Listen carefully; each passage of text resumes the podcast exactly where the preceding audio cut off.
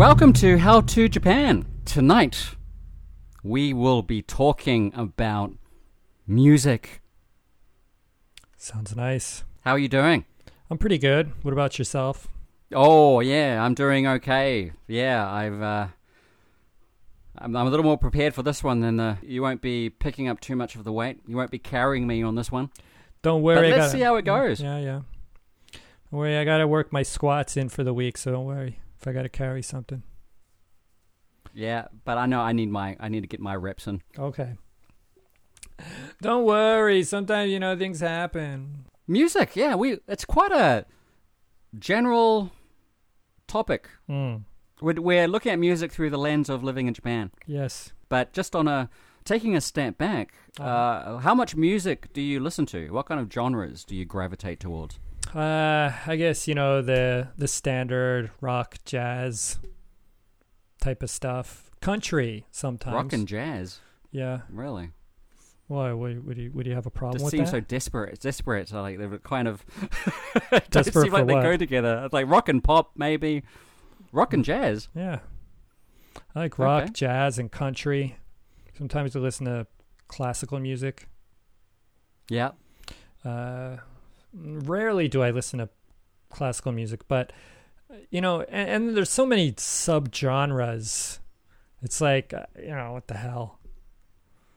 It's hard to really say. Well, oh, this song includes a polka beat and some ska. You know, I mean, that's the state of um, you know music now. There, it's kind of fluid. I guess that would be the term. That you can't really say what genre it is on on any given Oh, like track. gender, Yeah. Or or what? What's that? gender, Yeah, yeah. It's, gender fluid. It's music fluid. So you know, it's kind of hard to say.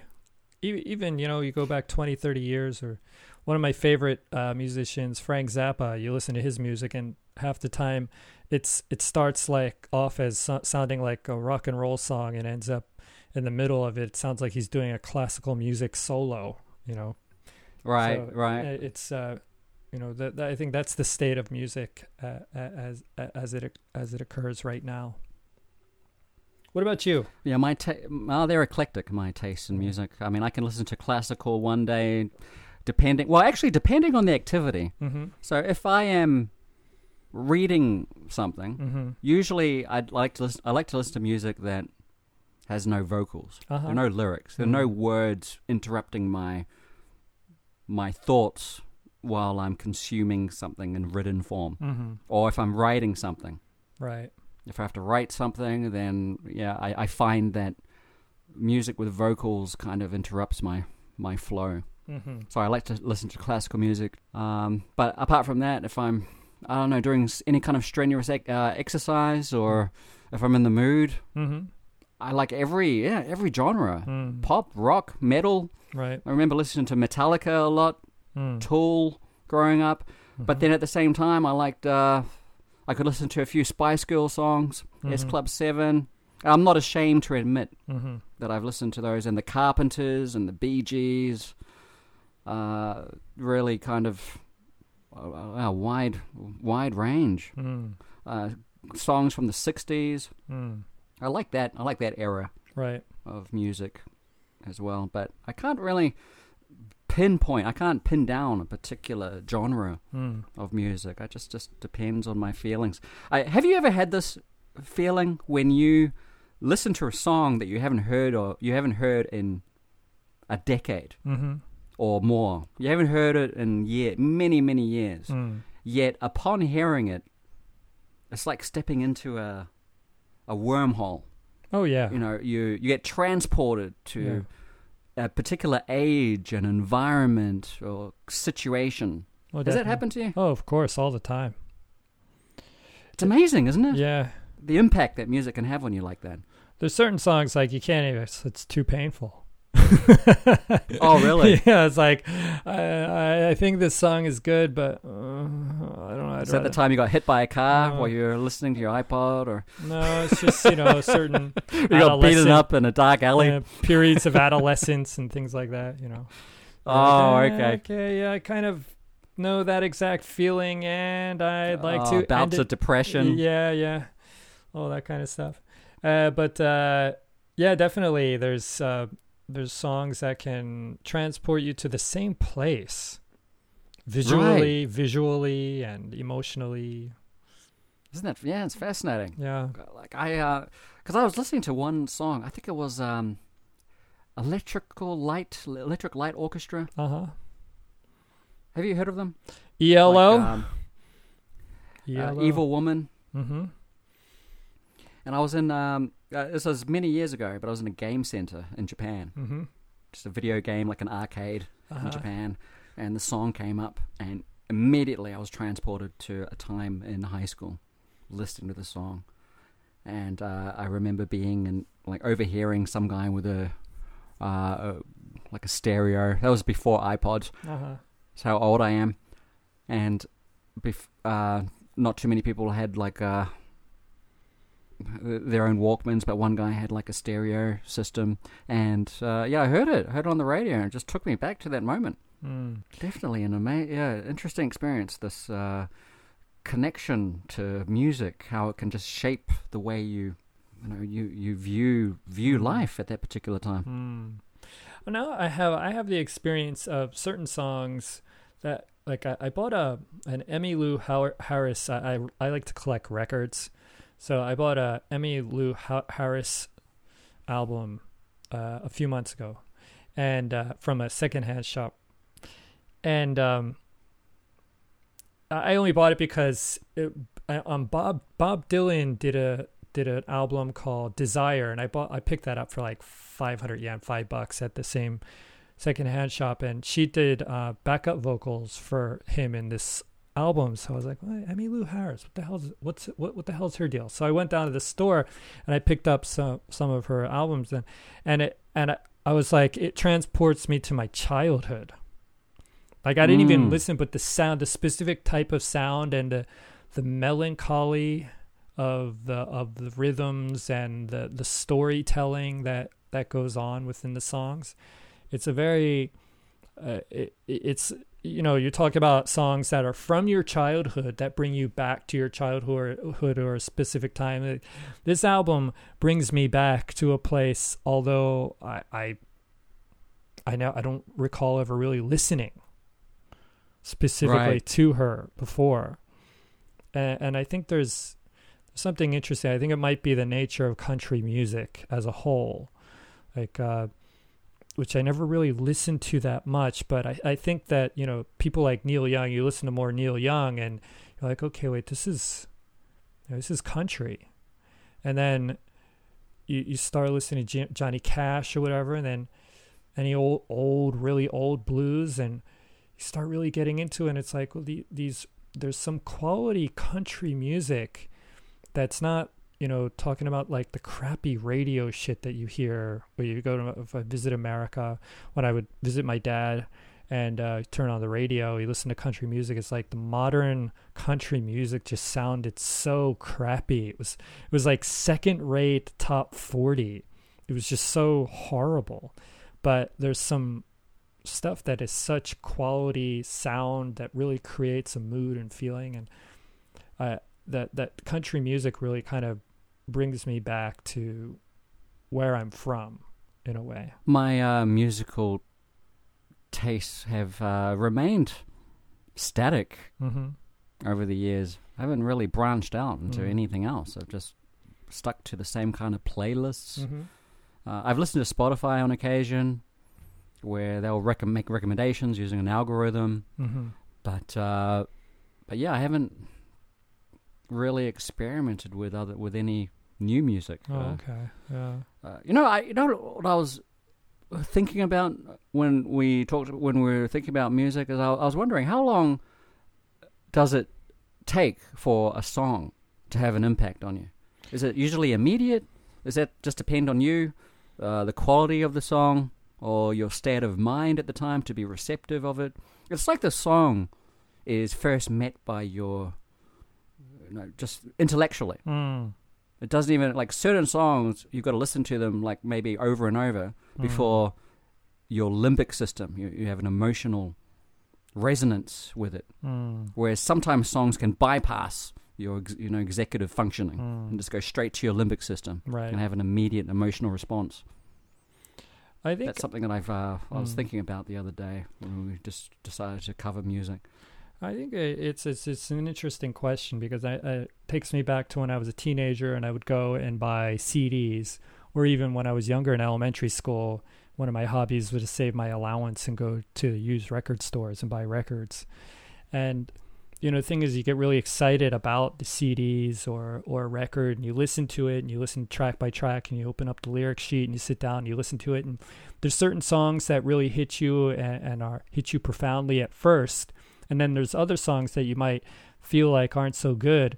But because of the nature, and Dweezil Zappa said something about this I thought was really interesting, was like in those days, you know, nowadays we have Spotify and we can, you know, curate things very specifically. But when you buy a record, when you buy a CD, mm, to a lesser extent a CD, more so a record, you have to sit down because you purchased that thing and you have to put the needle on the record, press play, and sit through the whole side, at least side A.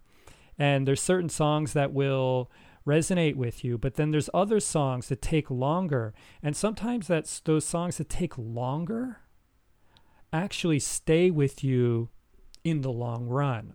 And you end up Mm. liking them because you start to understand the groove that they are trying to express to you. And I get that with uh, various things. Like I, uh, last year I went to a record shop in Tokyo, uh, over in Shimokitazawa. Shimokitazawa is a really great place to buy records in Tokyo. A lot of record shops there. And uh, there's this one place, it's like a barn looking place. Anyway, I picked up the Tubes, the last Tubes album called Love Bomb. It looks cheesy as fuck. I put it on the record player and I was like, this sounds so 80s and cheesy, like just so produced. But then I listened to side B and I was like, holy, holy shit, this is like way. I mean, it's 80s, but there's something going on with the production value that sounds so different and unique. And then I just kept listening to them. Then those cheesy songs that I thought were cheesy at the beginning, I really started to get into them more because I, I sat down to listen to side B and it started creating this whole feeling an atmosphere that I otherwise wouldn't have paid attention to if I had just heard one or two tracks off, say, the radio or a Spotify station. So I, I really, yeah, I mean, to to answer your question, there are definitely ones that have immediate impact, but then there's the ones that kind of slow burn it, and those sometimes can be the best songs, I think. Yeah, the ones that have immediate impact you can get tired of very quickly. Mm. It's the ones that you struggle with at the beginning. Mm. Yeah, they do stay with you longer. Right. There's a, I I think there, you know, there's rock and but then there's the style uh, of singers. Like if you think about Lou Reed or, I maybe most people wouldn't put Lou Reed in the same category as Johnny Cash, but they're both stylistically in a way they kind of talk sing. They both kind of they they both had that both both have they both had that system where they're telling it telling you a story but they're kind of melodic, but they're not really going into they're not being beautiful with their voices, although they do create a, a very specific presence with their voice. They they create Mm. a definite atmosphere that other singers who might have more beautiful relish in their songs uh, don't can't quite create, even though you know they might be on different levels of sound quality. Mm. Well, we should talk about Japanese music Yeah, since we are a podcast dedicated to Japan. right. I think, But at least the listeners so. have a better idea of what we like in terms Yeah. of just music in general. Mhm. Um, before coming to Japan, I had no real idea of Mm. Jap- Japanese Yeah. music, um, and I, I think it was the plane over. I, I may have, I, I don't I don't remember my first real introduction, or maybe it was upon reaching Japan, but um, yeah, I had no real idea. Did you know of um, many bands or singers No, before coming to Japan? Not really. There was a place I worked at, and this one, some of the coworkers who were really into alternative music uh, introduced me to this band called Pizzicato Five, which is kind of like an indies Mm. band from the 1990s. Yeah. but I didn't really like them. I didn't really like their sound. Um, and then there was another kid who I worked with who was totally into noise, and he introduced me to some uh, Japanese noise musicians, which it's not really my thing either. So I I didn't really have that deep of a knowledge of uh, Japanese music that I would like per se. Mm. Yeah, I think I've I've already established that my tastes are very eclectic, and, and and upon coming here, I I I heard, I think Gackt was on TV. Mm-hmm. Have you heard of Gackt? Yeah. Gakto, the guy who looks like a wannabe model. Yeah. Oh, yeah, I guess he is very handsome in Yeah. Japan. Uh, but there were a couple of songs, yeah, that really resonated with me. I like I liked his I liked his style. I liked, I liked his shtick, his Mm. shtick. I liked his uh, way of like being a being a being a performer on stage, Right. and uh, I think yeah, it was him and also Mr. Children, Uh huh. or what they refer to in Japan as a Misu Misuchiru. Hmm. Uh, yeah, my wife loves or, or really liked him a lot for a long time. Yeah, I they um, I did. I I I I fell in love with them just through hearing them in just the odd places and supermarkets and stuff, and also uh, in karaoke. Many people would request their songs, and it just slowly just seeped in to my yeah. It made it made it had a, I just had an emotional connection with them. I didn't understand the meaning behind the words, but I just loved the just loved the style, the Mm. way, like some of the, the way the songs just uh, yeah resonated with me. Uh, Mr. Children, you know, I for a long time I would listen to him because my wife really likes him, and I would sit there and I'd be like, uh, "Mr. Children sounds like Elvis Costello." My wife, Mm. I don't like Elvis Costello. I'm like, he sounds or it sounds like like, Elvis a Costello. pedophile ring. yeah, that's also yeah, yeah. I don't I don't mean so much the name itself, but I mean the sound of the music, right? And that's what I'm talking about. Yeah. Uh, so like his vocalizations of things, and um, then one day I was like, "What the hell?" I heard a guitar riff, and I was like, "That's that's Strict Time. That's from Trust. That's Elvis Costello 1981's." That's a riff at the beginning of the song but I couldn't it's one of those things where I, I I was like I know this song. I know what this song is. I know what this is. And I had to go to sleep and I was like I told my wife I'm going to go to sleep and in the middle of the night I'm going to wake up and know what that song is. I didn't wake up in the middle of the night but I did wake up in the morning and I was like got it. And I showed it and I was like that's the song. And I was like it sounds exactly like Elvis Costello he listens to Elvis Costello. And then my wife was okay. And then I, I started, we started doing deeper dive. And then like, you know, how Elvis Costello in the late seventies had, uh, My Aim is True, that whole look he had, kind of a Buddy Holly-esque homage type of thing. Well, Mr. Children had a Elvis Costello homage video of that time period. And I was like, look, he's doing Elvis Costello homage but in a way he's just copying him because nobody in Japan knows that he's doing Elvis Costello. To the point where last year he was at the Fuji Film Festival and he had or maybe a couple years it was Fuji Film Festival a couple years ago and big screens on either side of that video and him doing the whole pigeon-toed uh, look with the guitar the way he handed his guitar and his uh, glasses, the big glasses that Elvis Costello wears, and everyone's going, yeah. But you know, it, it just kind of like surprised me that no one knows well, that that style is coming from. It's To the point where, to the point where, Sakamoto Ryuichi, who's like a classical composer in Japan, my my wife was looking up because then she started to get bothered by the fact that I I kind of ruined. I, I didn't want to ruin it, but I was just like, it's Elvis Costello, and she looked up this guy and he he was like I don't like uh I don't like Mr. Children. He just steals everything from Elvis Costello. And this is like a well-respected musician from Japan saying that guy is shit. Wow. And I, I don't think he should go that far because everyone has their inspiration. For example, Elvis Mm. Costello and freaking Buddy Holly. I mean, he wear those Yeah, big yeah, yeah. rimmed glasses, all the suits, and the, the way he held his guitar. That's Buddy Holly, basically. And, and Elvis Costello admits to that. You know, he was very uh, heavily influenced by that time period and that music and that look. But that, that's just my little aside. They to- they to sold over 75 million records. Mhm. And in the mid 90s, they created this phenomenon called uh, Misuchiru phenomenon. Mm. I have no idea what it means, but I guess it's some kind of cultural and societal boom. Mhm. Um, but I bring up this band because I remember a Japanese friend of mine at the time. He, uh, I say at the time, I, I haven't, yeah, uh, somehow we fell apart. But Right. he, I asked him. I said, "Can you help me with the lyrics? I, I, Mm. I want to understand. Can you write them out for me in Romaji or something?" And uh, and he helped me. He, you know, we'd go to karaoke and we sing together with some other with other people, uh, other mutual acquaintances, and then he took me to the studio Mm. in Tokyo, a recording studio. uh-huh. It was like a mini mini studio. Right. So we he re- he recorded me singing it, and he Uh-huh. put it on a CD. and I took it home and I listened to it, Uh-huh. and it was amazing. Did you Just fall in having so- the song?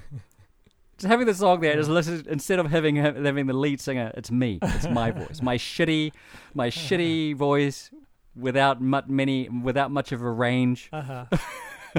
covering the song. It was incredible. Oh, that's pretty fun. But that's Japan for you. Yeah. You know, enjoy karaoke. You can actually record yourself in a studio and get a little CD printed Yeah. and listen to yourself. And I think you can. I think people use it not just for narcissistic reasons, but just to get better. I think they Mm. listen to themselves with the with the setup, and then they go out to karaoke again in order to to get better at like this artist that they love. And then they sing it in front of their workmates or their other friends because karaoke is, a, is such a huge. I mean, this is the home of karaoke Mm. where we've got such a selection of different karaoke joints. You've got the cheap ones and then you've got the expensive ones. And you go out with friends and colleagues and it's such a it's so embedded in the culture that you don't you don't want to be ashamed if you can't hold a note. You want to at least be passable. So Well, you know what's really funny is you know you mentioned karaoke among friends, and I, think everyone's familiar with that. You know, like the singing karaoke competitions that are televised. Jesus Mm. Christ, they, you know, at this point, you know, they take these people who are, you're not professionals, but they they just have wonderful voices, and they they take the stars, the people who actually sing the songs, and they sit in the audience and watch these people sing. And the competitions are really, really kind of intense because overlaid on the screen are the notes of the song. So as they're singing, they will show where they're hitting the note correctly and when they're missing. So you Mm, can see mm. that real time as it's happening. that's harsh. Yeah, that's pretty like that's like beat for beat. You you did they hit it? Did they make their mark Yeah. or not? Mm, and uh, mm. th- that's something that's pretty big. Sometimes you what you know, random Saturday afternoon, you might end up s- turn on the TV and sit around and watch that for a while, depending on who who they're singing for. But you know that that's pretty intense to be in front of your idol. You know, you're just some guy who works at a convenience store who happens to love whoever, and then they're in your face while you're doing their song with notes overlaid as people are watching whether or not you're hitting the notes properly or not. Uh, that uh, I thought that was uh, got pretty unique to Japan because I think in other countries it, you're allowed to take your own flourish of the song Mm. put your own take on it. But it, Japanese culture is type in which you, you to hit the mark exactly, to have the same exact form, is really really important. So uh, Mm. that they take it to the next level with that. Whereas I think if I- I don't really watch American Idol all that much, I've never really actually seen it, but uh, judging from the little snip nip snippets I've seen, it's like people have their own take on something. Oh, you're unique. Oh, you're different. Even though you might be singing a cover, you make it your own. Whereas these ka- karaoke shows, they're like, you do it exactly perfectly the way he sings it. and Right. that is taken to be the the the pinnacle of of success Mm, mm, mm. in the karaoke world. I haven't seen too many. I, I do know what you're talking about. I think I've maybe seen a couple of episodes of those Mm. types of shows, Yeah. um, where they where they have people trying to match the exactly yeah. completely down to certain yeah yeah there's a real demand for that for perfection Mm. in the sense of nailing down what the original the, the original singer wanted right. or what he got on this particular song Mm. so yeah i don't know if that's like uh somehow separates you you made a comparison to american idol where it's Mm. about you expressing yourself Mm. through another person's song, Mm. but here it's no, you have no identity. you have no individualism. You're part of the collective, and you just got to follow, follow, follow what we think is perfect. Yes. Do it as I say. Hmm. of course, the people, musicians create their own characters and have unique nature, but it's the, the, the process of doing the cover and following, you know, following something to the T is considered very, very, uh, it's a very important aspect of Japanese culture, I think.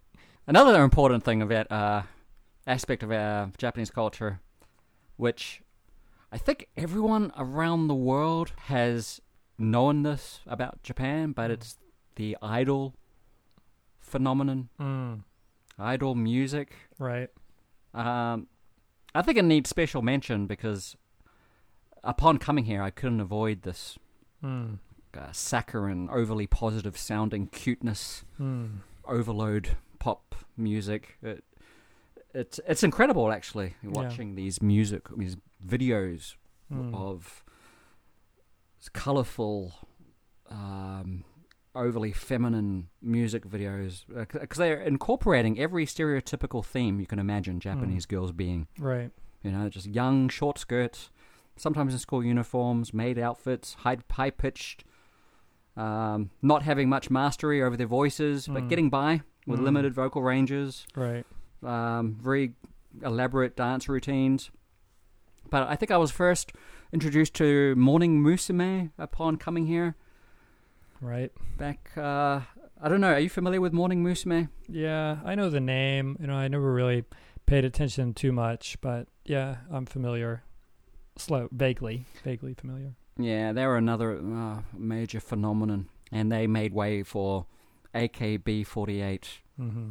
which uh, is, I think they kind of revolutionized the way of selling the music itself Mm-hmm. through selling the chance to actually meet every every member of the group in Mhm. Akihabara. Right. So AKB48 comes from, I mean, uh, Aki Akihabara, uh, where they were based. But uh, but yeah, it just gave lonely otakus, many of them, yeah, many of them otakus, which are geeks and nerds, uh, gave them a chance to actually meet these these beautiful young girls Mm. in person. So Who are bound by contract not to have boyfriends.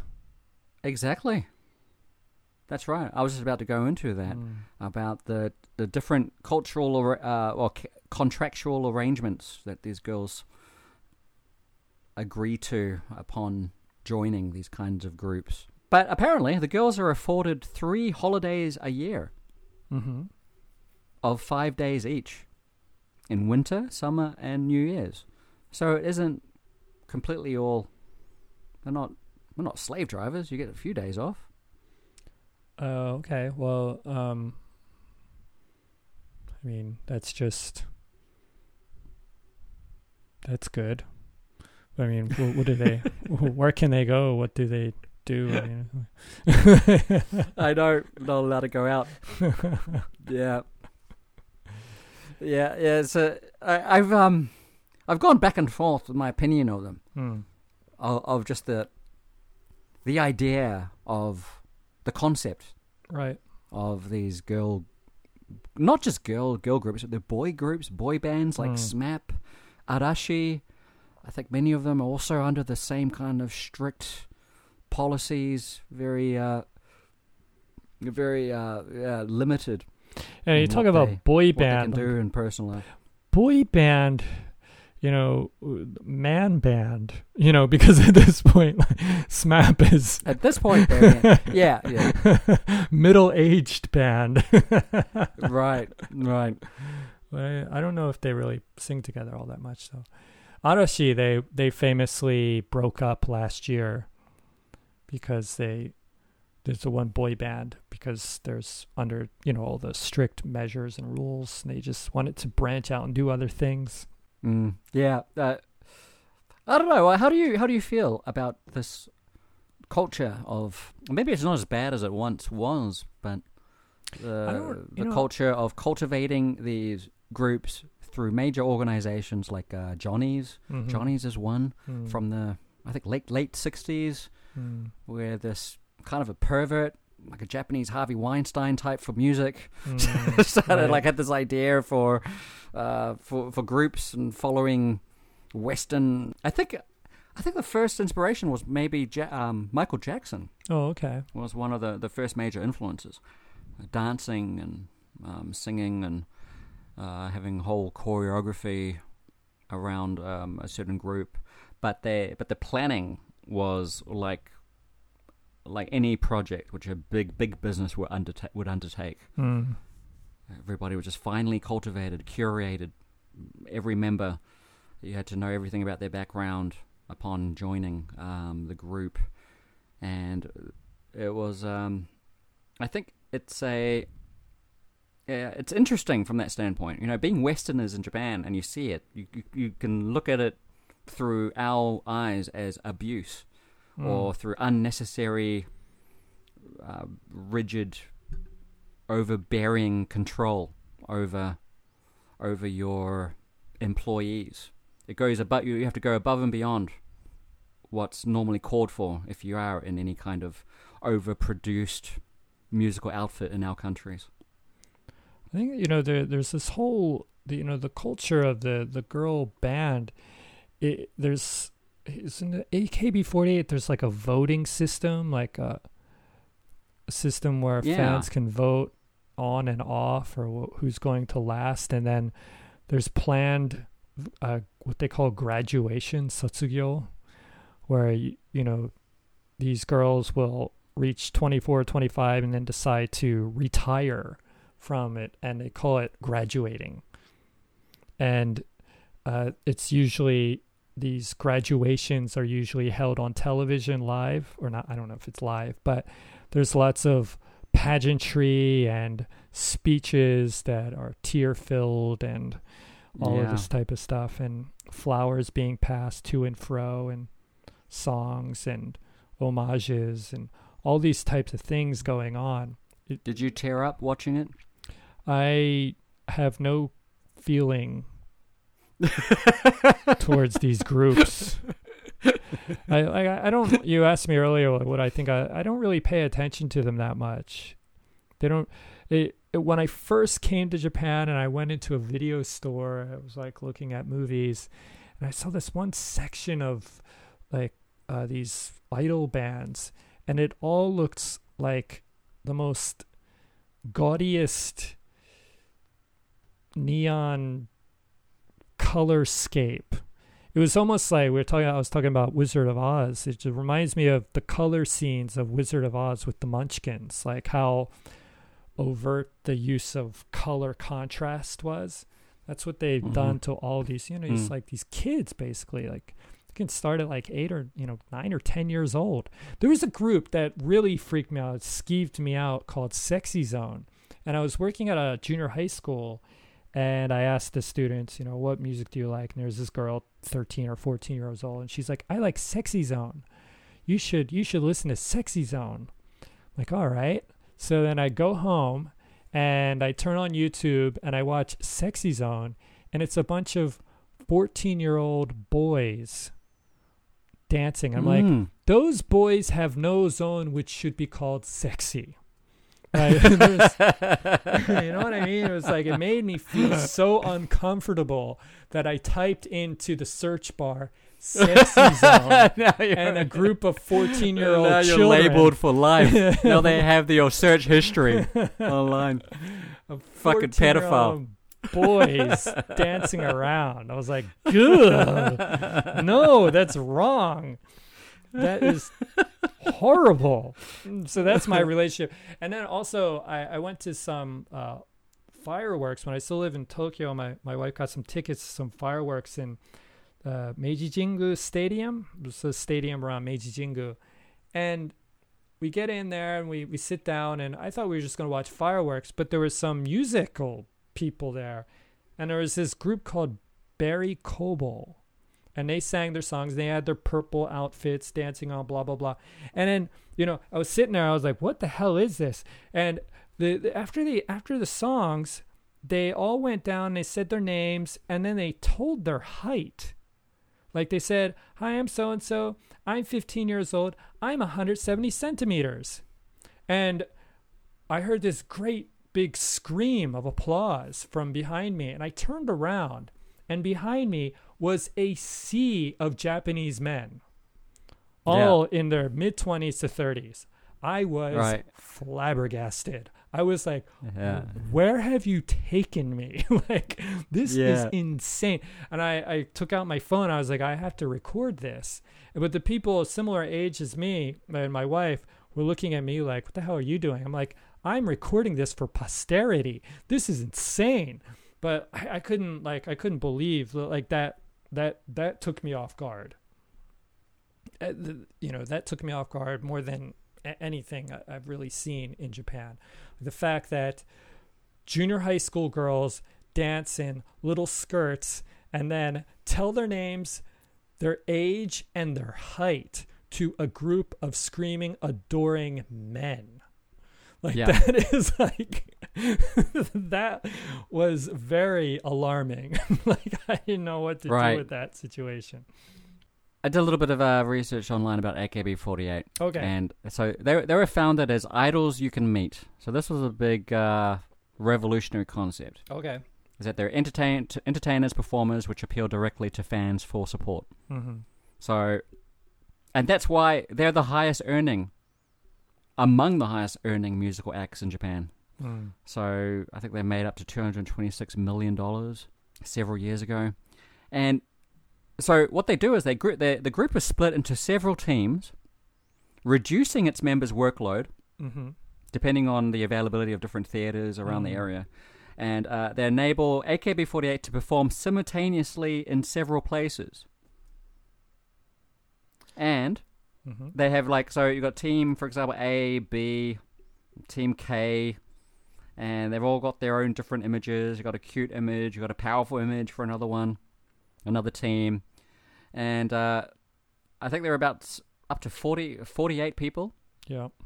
uh, but it's varied Mm. but it's also gone up to 120 people. so new members are called trainees, Mm-hmm. uh, Ken, Ken Uh-huh. And they're understudies for the group. Right. So they perf- they perform occasionally as well. Shakespeare. Yeah. Shakespeare understands. Yeah. And and this is what got me. mm-hmm. Their ages range from their early teens Mm. to over 20, Mm. and they're all selected from regular auditions. Now, to us, Mm. with our wen- Western sensibilities, Mm. and just in your case alone, Mm. being in a live performance where you've got mm, uh, guys in their twenties, I'd even say people, you know, many men in their thirties, forties. Mm. You've got many, many men across many demographics who Mm. are many different age groups who go to see these young, scantily clad girls acting cute, Mm. very, you know, sometimes sexy, sometimes cute, sometimes pretty, sweet, or and you all you know their dimensions, you know their bra size, you know their cup size, you know their hip dimensions. So it's easy for you to fantasize as a man, as a lonely man who's a comic dork or anime geek. You can visualize yourself with these girls. That's why you give it an opportunity to go and shake their hand. Mm. Um, but it, to me, yeah, there's like a few red flags in my mind. I don't know if Mm. that's just me. I just mean, knowing this kind know, of information, it's it, it's a little disconcerting. it's like a, a way for an escape into this fantasy world that becomes partially real but never manifests itself into a full-blown reality so that's the i guess that's the the main element of that whole akb 48 or the other ones too. There's like Nogizaka 10 trillion million or whatever the hell like like they all have like a different number of people Mm, uh, in their groups, but they're all feeding off of this fantasy pseudo reality that never can really cross over into a full blown reality. And so they the the people, the followers, especially men, stay within that fantasy world.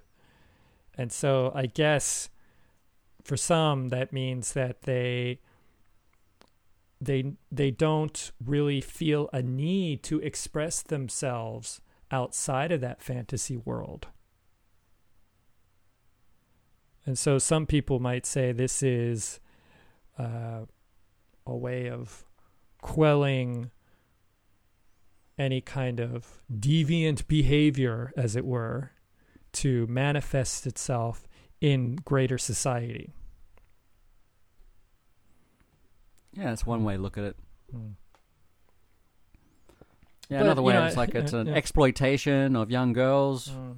putting them out there on a pedestal and letting guys jerk off over a twelve-year-old girl whose picture Well, that- poster he has in his bed bedroom. Yeah, so that's the thing is that the, w- what's probably most disturbing for Westerners is that you have a group of girls with such a huge range of ages.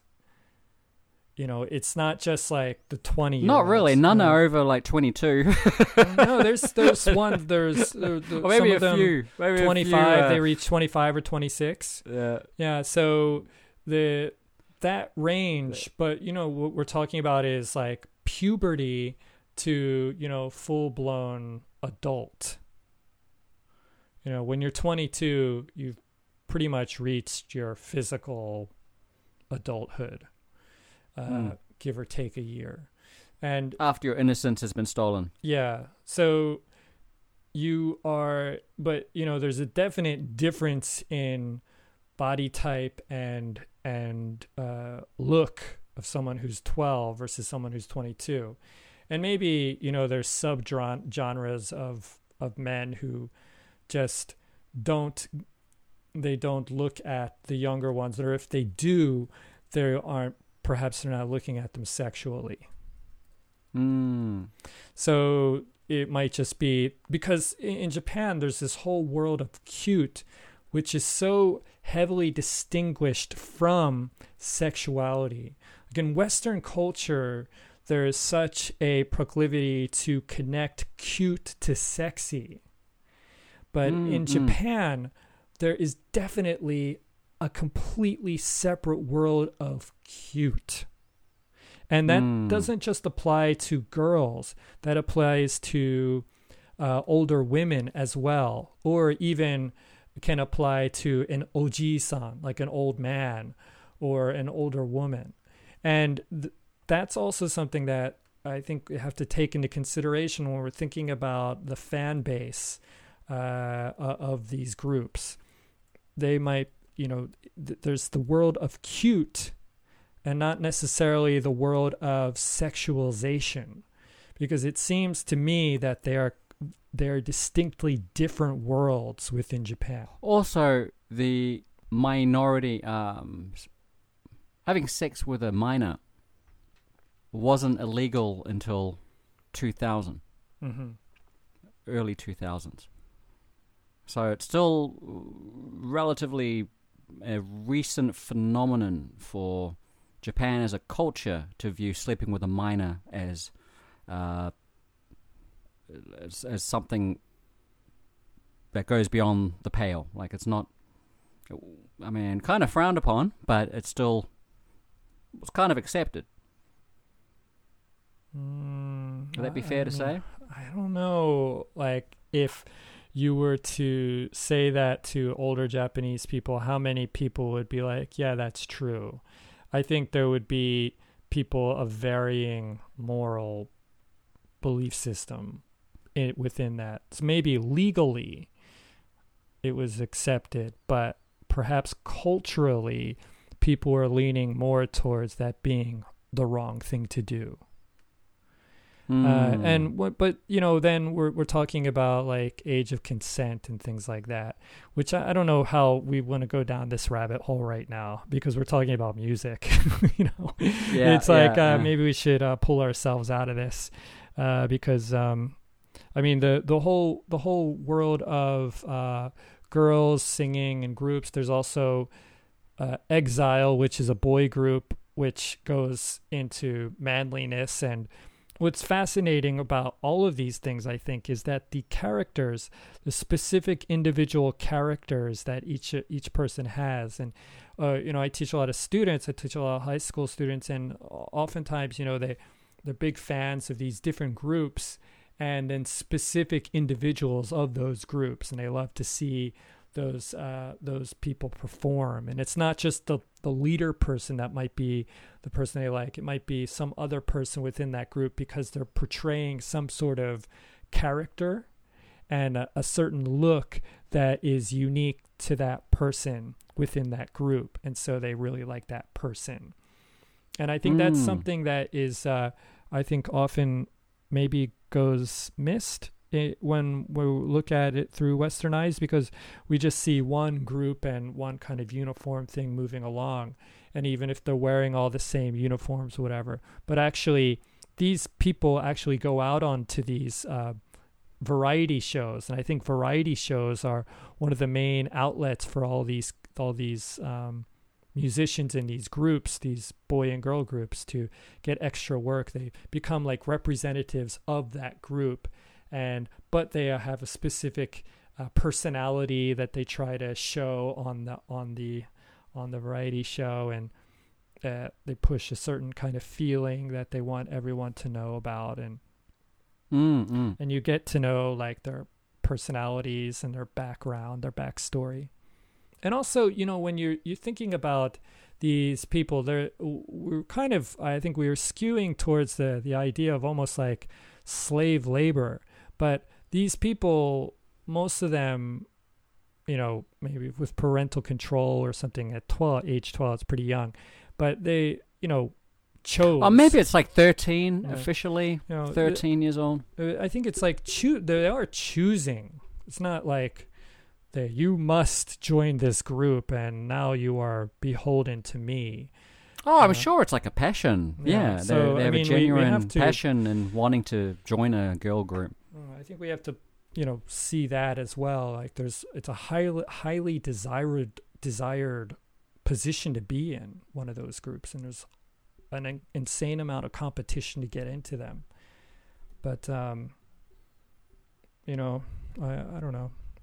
I Mm. feel like we Well, talk to me about um. Uh, I think you wanted to mention the end of year, New Year's singing competition, Kohaku Uta Gassen. Yeah, Kohaku Uta Gassen is something that you know I've been I would watch I may watch almost every year, and it's in New Year's Eve, and it's a competition between uh, male singers and female singers, and each each team has their own color, a white and red, and then at the end of the show, people vote. Which one are the boys? I Which one are can't remember. I can't Oh. remember. I don't know if they're red or oh, do they interchange every year? Do they just alternate? No, I think they're they're always the same color, but I can't remember which one it is. The great thing about this, and what's a really interesting, great thing about the Kohaku event is that you get a variety of genres in there. You have what we've been talking about the past 20 minutes about the uh, girl groups and the boy groups. And but then you get into like the singer-songwriters of Japan who hit it big. You get into the old folk songs, the what is called Oh, enka? yeah, Yeah. and the the young and up and comers, and then the older people, the classics, and you hear heavy rock, or you get into the visual kei, like the guys that don't even know how to play instruments, but they pretend to play them, and that's like a, a thing, and um, you get to see all kinds of generations from you know the little kids uh, in uh, 10 years old to the older uh, singers have been in Japan for decades who are in their 70s or 80s and everyone's expressing themselves in different ways. And it's really fun to see the um, the older women who are like kind of like the divas of Japan, but are in their 60s and 70s, put on these extravagant costumes that would put Liberace to shame. Like there's like like these these like the whole set is designed around the woman's dress like Yeah, and she'll yeah. there's this one woman she'll she'll come out from this she's like on these cables and she'll come out from the top of the rafters and be placed down onto a, an upper platform which is a good two to three meters high and the dress flows all the way down to the floor.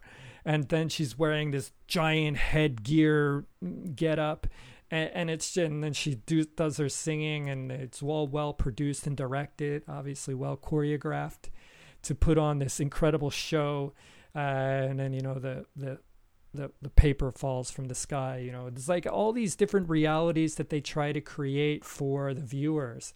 And a lot of times the same people come up over and over again but sometimes you'll see unique people that you haven't seen before play. And it's just a really interesting eclectic group of japanese pop stars spanning generations and I, I think Mm. that is one of it's a really unique feature of of Japanese culture, the kohaku, because you know, like Mm. New Year's Eve in America, we had we for so many years uh, it was Dick Clark, the Rockin' Eve, you know, things always very specific genres, and now I feel like everything's so specialized in America, where you have your country music fans, and you if you want to watch the Country Music Awards or you want to watch country music for New Year's Eve, then you have that one channel with that music. And then if you want to get more towards black urban music, then you'll have that other channel. And then there's like the mainstream kind of maybe Miley Cyrus area or whoever's big right now.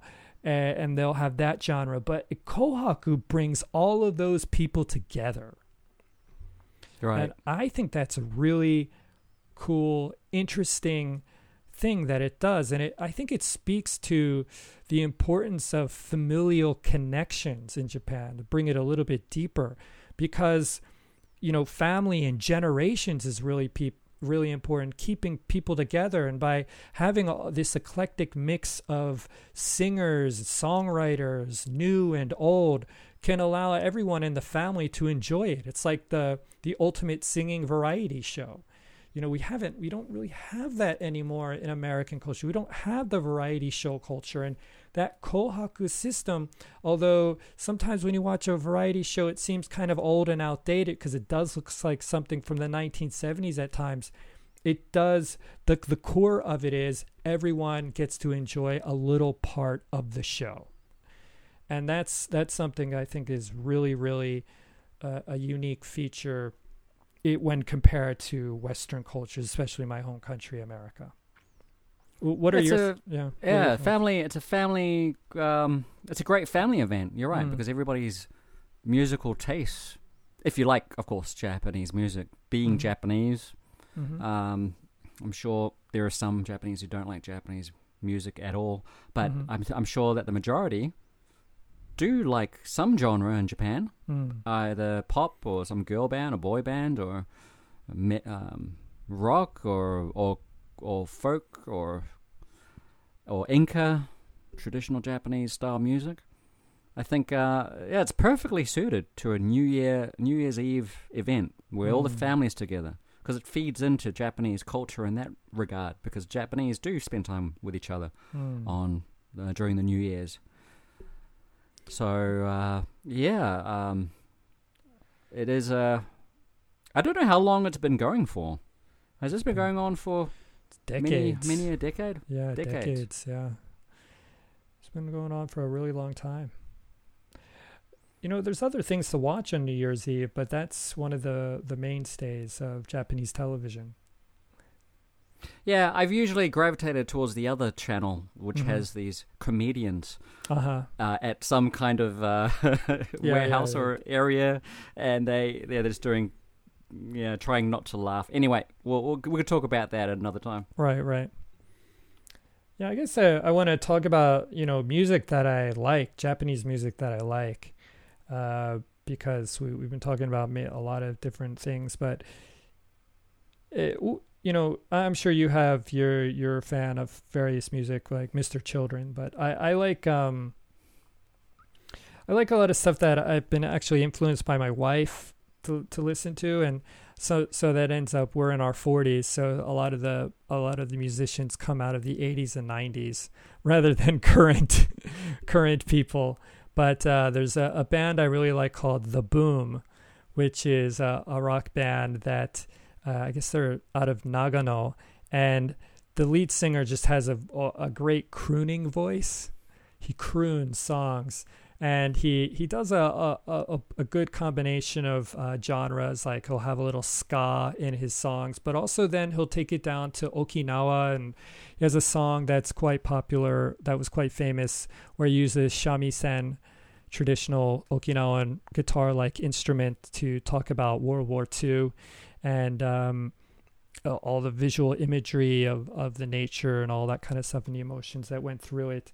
But then he'll have very cynical songs that were of cynical of the time like Terebiko, which is you know a child of TV and like the the song is basically about kids who just want to sit around watch TV and have nothing no interest in girls and just want to you know I'd rather do that than anything else. But he also has love songs and stuff like that. But I, I really enjoy all the visual images that he creates in his songs and the, the various compositions that he does. Um but there you know there's other other groups like um, BOØWY who's from the 1980s and of course that that name kind of harkens to David Bowie. So imagery from the early 80s was of uh, of David Bowie uh, Himuro Kyosuke the lead singer of that that group he he was very much into that visual style especially early 1980s of David Bowie. But the songs and the sound is very, very kind of late 1970s, 80s, what might be called new wave, British new wave sound. And I, I really like that. But the lead guitarist of BOØWY, uh, he lives in the UK now, but he did a lot of the soundtrack for Kill Bill, uh, the the uh, Mm. Tarantino flick. Uh, but I really like the sounds of the the, the very early albums, uh, specifically Moral. Moral is a good uh, a good album to listen to. But I, you know, those are a few. I have a bunch of other, you know, musicians that I like. But what about you? What are what are some of the the musicians that you like? Uh, I think we, we already covered it. Yeah. Mr. Children, Gak, Gackt, Gackt, Mhm. um, the odd AKB48 song. Mm-hmm. Not, yeah. I mean, there's there's quite a few that I've uh, that I've heard in karaoke. Mm-hmm. Uh, I can't remember the names, but yeah, there's the odd, there's the odd song that I like, but it's not enough for me to actually invest in any albums, though. Oh, I really? have to say, yeah. I, I really came to like um, I- Imawano Kiyoshiro, who's a, a, a rock guy who pretty much modeled himself after Keith Richards. It looks like, but he um, he was actually I watched a documentary on him uh, last year. He he died of cancer about ten years ago. That's how I came to know him. He was always on the morning shows. They just kept showing the funeral image of him. I was like, who the hell is this guy? But anyway, he um, he was really into Otis Redding and so he's heavily Mm. influenced into by Otis Redding's uh, concert live concert styling. So he kind of followed a few tricks of his trade, but the sounds, the sound, he sounds more like uh, something out of a, a UK, you know, 1960s or 70s sound. But he has a lot of fun songs. One of my favorite songs that he did, it was kind of more of a uh, eclectic sound, was a song called "Fuck You," and it's basically I learned a lot of words. I don't know if about you, but like somebody learned a lot of new words from uh, songs, and that song is basically him saying to Japanese society, "Oh, sh- shape up because your stereotypical ways are bullshit." And he's saying like you know stereotypes fuck you and categories fuck you and if you don't change your ways go fuck yourself and that's the whole song it's really Mm. interesting and fun to listen to but those are the, that's how i learned the word stereotype and otherwise and all kinds of different things but then he kind of goes off into a sound that kind of sounds like uh, johnny cash in this one song called kitakaze and that's um that's a really kind of cool song with a with a guitar lick that sounds very Johnny Cash esque. Um, I, I bought one of his albums that are more rock t- tinged with rock, and I kind of enjoy the what he's trying to express in his songs and the lyrics that he's talking about. But there was one one uh, uh, one group that I really liked that was more jazz based, uh, called EGO-WRAPPIN', and they're out of uh, Osaka, and they kind of had a very eclectic sound, a, a lot of mix of like 1940s big band to straight up jazz to something you might hear out of a David Lynch movie to um, just all kinds of sounds created and something even more modern into the 1990s sound, like a cranberry sound going on. And I, I really liked how she, the, the woman, the lead singer, sang all those songs. I, I thought they were really great creates a very interesting cacophony of jazz and rock combined. It's very, very fun to listen to. Um, but I haven't really listened to them in a while. And I, I guess as far as hip hop is concerned, I, I like this one band out of Osaka, ironically, called Insist. Insist, in being rhyme, and sist, you know, the sound insisting on something. And they're interesting because they play their own instruments. So they're they're a hip hop band that's that really musically inclined. They do a lot of sampling too, but they also uh, do tracks where they they play play their own guitar, drums, bass, and all, all that kind of stuff. And they sometimes it's really interesting because they pay homage to like um, uh, De La Soul in some of their songs. Right from De La Soul is Dead, they'll sample that stuff which is really interesting because you always hear things coming from a really, really mainstream area uh, when, when you think about rap influenced in Japan. Like you might hear people who are closer to Kanye West or something like that. But um, th- these guys really go deep down into the into the hip hop world of America. And well, I don't know how deep they go because I don't really know that much about hip hop. But um, I, I found I find them really fun to listen to. They have a lot of interesting, fun songs. But I could, you know, go on and on. You know, there's even Enka I like. There's Eri Chiemi. Eri Chiemi is a, a woman who actually was the first Sazae-san. Uh, she played the lead character in a live action movie of Sazae-san, which is now a cartoon in Amer- in Japan that's been on the air for 40 or 50 years. And uh, she sang a lot of great great music that was Enka inspired or what is called Minyoshu, the Minyoshu is like the folk songs of different regions of Japan. And I, I bought a, one of her albums. Uh, uh, was an original pressing of something she did in back in 1965, and I'll, I'll, put that on every once in a while and make my my make my wife chuckle a little bit because I'm listening to something she would never even that maybe her parents wouldn't even have listened to. But uh, uh, I just like all the different things that go on, the different sounds that you can hear. Because even in that time, you had a combination. She she played with a, a band called the Tokyo Cuban Boys, and it was of course heavily Latin influenced. And she would combine that Latin sound with like something of a traditional song from Kumamoto, you know. It was like, and we're talking about fusion of songs and globalization, all this kind of stuff. It was happening in the late 1950s, early 1960s. It's it was such an amazing. It sounds so new to me, even though it's 50 or 60 years old.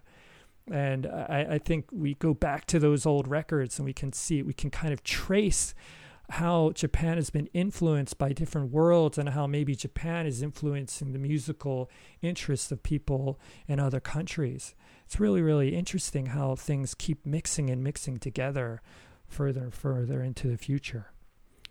Sorry, it's my end of my, my little spiel. All right, I think that brings us up to the end uh, of the podcast. So uh, until next time. All right, I'll see you then.